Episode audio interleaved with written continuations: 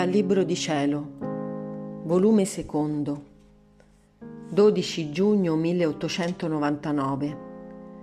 Gesù stesso la prepara alla comunione.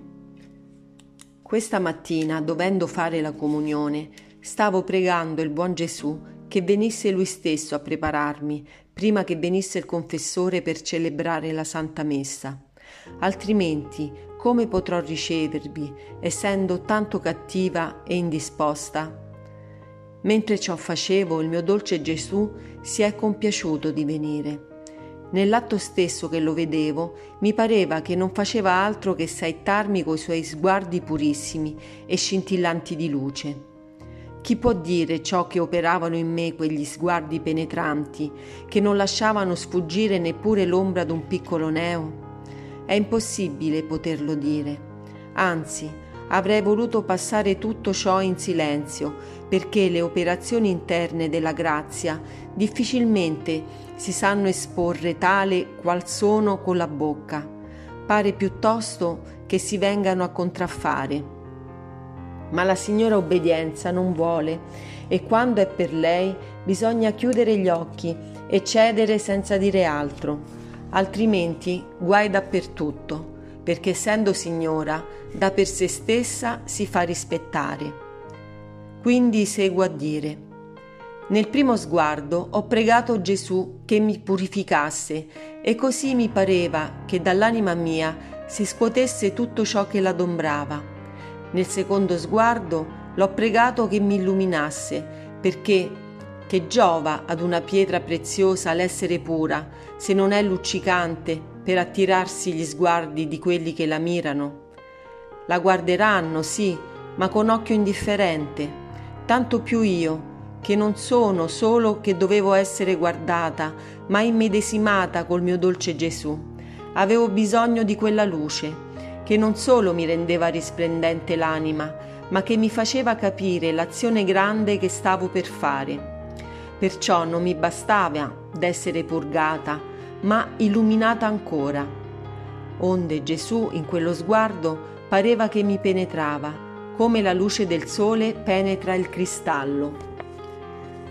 Dopo ciò, vedendo che Gesù continuava a guardarmi, gli ho detto, Amantissimo Gesù, giacché vi siete compiaciuto prima di purgarmi e poi di illuminarmi, benignatevi ora di santificarmi, molto più che dovendo ricevere voi, che siete il santo dei santi, non è giusto che io sia tanto diversa da voi. Così Gesù, sempre benigno verso di questa miserabile, si è inclinato verso di me, ha preso l'anima mia fra le sue braccia e pareva che con le sue proprie mani tutta la ritoccava. Chi può dire ciò che operavano in me quei tocchi di quelle mani creatrici? Come le mie passioni a quei tocchi si mettevano a posto.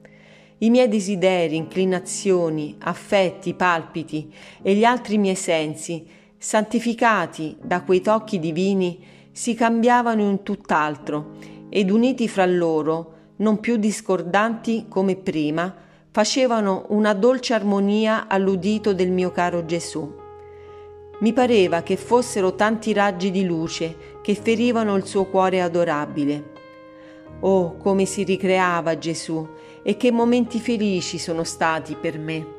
Ed io sperimentavo la pace dei santi.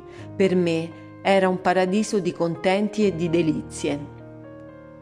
Dopo ciò, Gesù pareva che vestiva l'anima mia con la veste della fede, di speranza e di carità e nell'atto stesso che mi vestiva Gesù mi suggeriva il modo come dovevo esercitarmi in queste tre virtù. Ora, mentre stavo ciò facendo, Gesù, spiccando un altro raggio di luce, mi ha fatto capire il mio nulla. Ah, mi pareva che fosse come un asino d'arena in mezzo ad un vastissimo mare, qual è Dio. E questo piccolo asino andava a disperdersi in quel mare immenso, ma si perdeva in Dio. Poi mi ha trasportata fuori di me stessa, portandomi fra le sue braccia, e mi veniva suggerendo vari atti di contrizione dei miei peccati. Ricordo solamente, sono stata un abisso di iniquità. Signore, Oh, quante nere ingratitudini ho usato verso di voi. Mentre facevo questo, ho guardato Gesù e teneva la corona di spine in testa.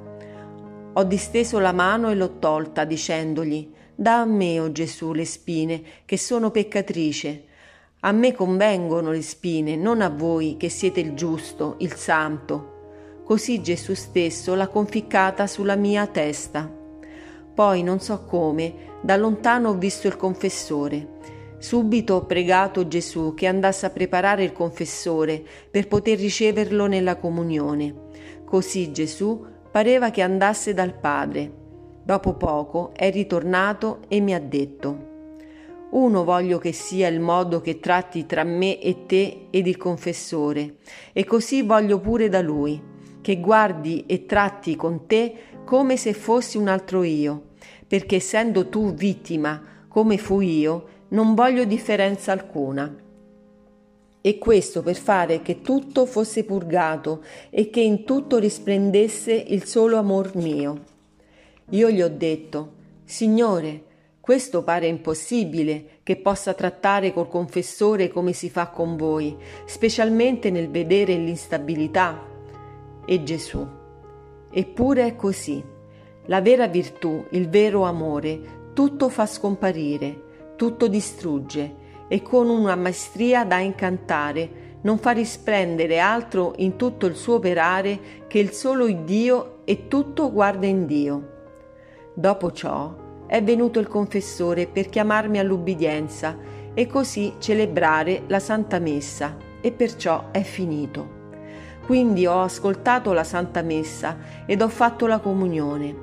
Ora, chi può dire l'intimità che è passata tra me e Gesù?